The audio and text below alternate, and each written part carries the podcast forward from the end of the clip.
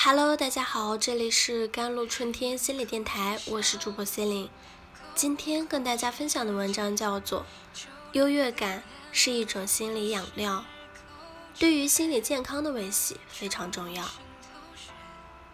几年前，一位自杀的高中生在他的遗书中写道：“人活在世上，实在不该太把自己当回事儿，但只要人要赖活着。”总得靠某种虚荣来营造出自我存在的价值感。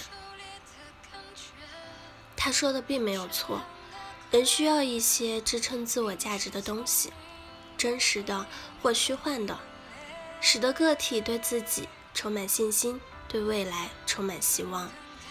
就像投资者容易高估某只股票的价值一样。人们也会喜欢高估自己，形成一种优越的高自尊感。一旦失去了支撑自我价值的优越感来源，人往往容易受到自卑和抑郁的困扰。心理学研究者认为，在合理的范围内，不愿承认错误、拒绝道歉，优越感的获得是一种自我提升的方法，在一定程度上维持着个体的心理健康。心理健康者似乎有令人嫉妒的能力去扭曲现实。他们以一种直接的方式提高自尊，维持较高的自我效能感，提高对未来的乐观看法。优越感对于自信心的维系是必要的。有些人很难跟比他优秀的人交往，因为在这些人面前，他失去了优越感。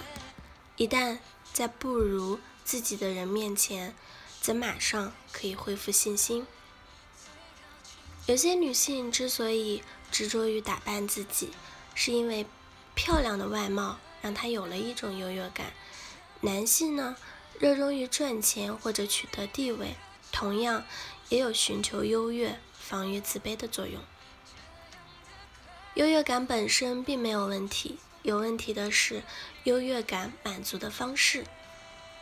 有些人会以一些扭曲的方式来寻求病态的优越感，成为了心理问题的来源之一。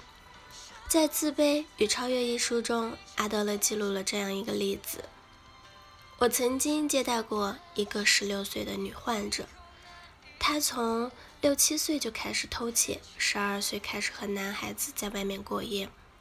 在他出生时，他父母的关系到了冰点，母亲也一度不喜欢他。他的父母总是吵架，所以在他两岁的时候就离婚了。母亲就把他送去了姥姥家，而姥姥对他很是宠爱。当女孩来找我时，我很友好的跟她交谈。她说：“其实我一点都不喜欢偷东西，也不喜欢和男孩子到处鬼混。”我之所以这样做，只是因为我要让我妈妈知道，我比她厉害，她管不了我。女孩以这种自我破坏的方式，目的只是为了打败母亲，缓解面对母亲时无助和自卑。在很多有自我破坏倾向的人身上，往往也潜藏着对父母无法体验的自卑和愤怒。以至于要以一种糟糕的方式来寻求想象中的优越感。对优越的病态追求阻碍了建设性途径的发生，比如主动沟通、表达愤怒、寻找解决的途径等。正因为优越感如此重要，那么对一个人造成严重的伤害的，莫过于挫伤他意志、引以为豪的优越感。每个人都或多或少的。有一些真实的能力或品质，这些成为了优越感的来源。当他们受到攻击时，难免会导致心理崩溃。一个一直以英语能力而自豪的高中生，进入大学后，发现同班同学的英语水平都很高，他失去了唯一的优越感来源，不久就陷入了抑郁状态。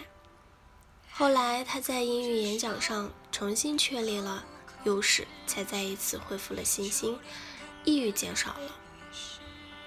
一个向来成绩很好的人，备受周围人肯定的大学，却在恋爱上失败了。对方劈腿找了另外一个人，这严重打击了他的自尊，连带的失去了学业上的优势，很快的陷入了抑郁中。直到后来在工作能力上恢复了优越感，才得以自我拯救。不过，我们需要的是利他的、现实的、建设性的满足，而不是建立在心理防御上。一些身心滋养的活动，将自己的抱负引导入社会价值的实现中。一种核心的未来发展方向，均是寻求优越的正确途径。那建立在想象途径上的优越感的满足，则是需要减少的。越是执着于想象的满足，越容易逃避现实，并且阻碍心理成长。因此，每一次心理防御机制的使用，都是自我反省的机会。那去认识到防御背后的心理需要，努力发展出建设性满足的途径，现实的而不是虚幻的满足。是一个人心理成长的必经之路。好了，以上就是今天的节目内容了。咨询请加微信公众号 jlct 幺零零幺，或者添加我的手机微信号幺三八二二七幺八九九五。我是 c e l i n e 我们下期节目再见。